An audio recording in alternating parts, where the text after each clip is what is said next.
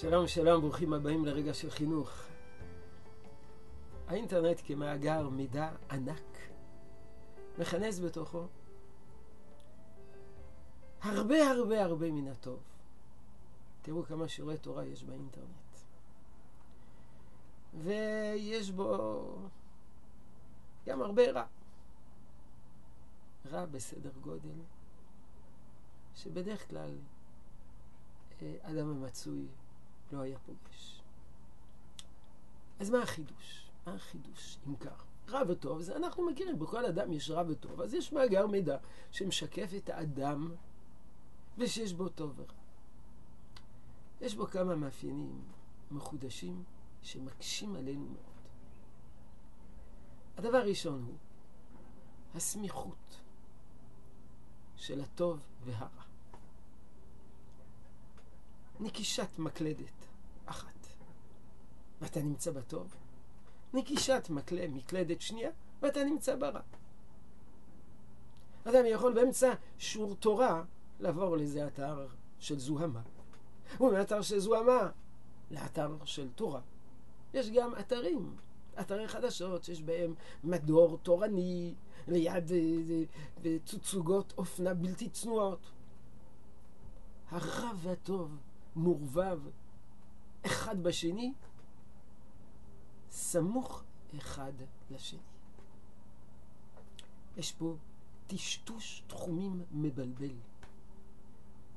טשטוש תחומים מבלבל. בעבר, בעבר, אדם היה טוב או רע. הרע והטוב היו רחוקים זה מזה. הם לא היו במקום אחד. מי שחיפש פריצות בתקופה העתיקה מצא אותה מחוץ לעיר. בתוך העיר הגינות, מחוץ לעיר פריצות. אתה, הכל מורבב יחד. נקישת מקלדת, פתאום קופץ לך חלון עם תמונות בלתי צנועות באמצע לימוד תורה. רמז בדבר בקבורתו של משה רבינו מול בית פאור. יש שאמרו, משה רבנו נקבר מול בית פאור על מנת להדגיש את ההנגדה. או תורה או בית פאור. אין באמצע.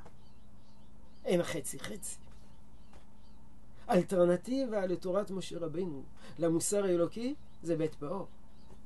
זה עבודה, עבודת הפאור. אבל ייתכן שהסמיכות של קבועת משה לבית פאור בא ללמד אותנו שקיימת אפשרות לדלג מפה לשם ומשם לפה. שעליו שזה תורת משה האלוקית וזה בית פאור, ויש פער אינסופי ביניהם. יש מצבים ומציאויות בחיים שניתן לדלג מכאן לפה, מפה לשם ומשם לפה. ואחת הדוגמאות הבולטות זה באינטרנט. אינטרנט יוצר איזה מין מיץ'-מאץ', איזה מין בין השמשות, בין הרע לבין הטוב. חז"ל אומרים שהמזיקים נבראו בין השמשות. אז זה הדבר הראשון אה, שמאפיין את האינטרנט. הדבר השני שמאפיין את האינטרנט, כמובן, זו, ה... זו ה... אה, הזמינות. בעבר היו מקומות קלוקלים, אבל היו צריכים לעשות מאמץ כדי להשיג, להגיע למקום הקלוקל. סיפורים בחז"ל, שמי שרצה, ביקש זונה, עבר עליה שבע נהרות. היום, בשביל לפגוש זנות, פורנוגרפיה, אתה לא צריך שבע נהרות. אתה לא צריך כמעט כלום. נקישה אחת.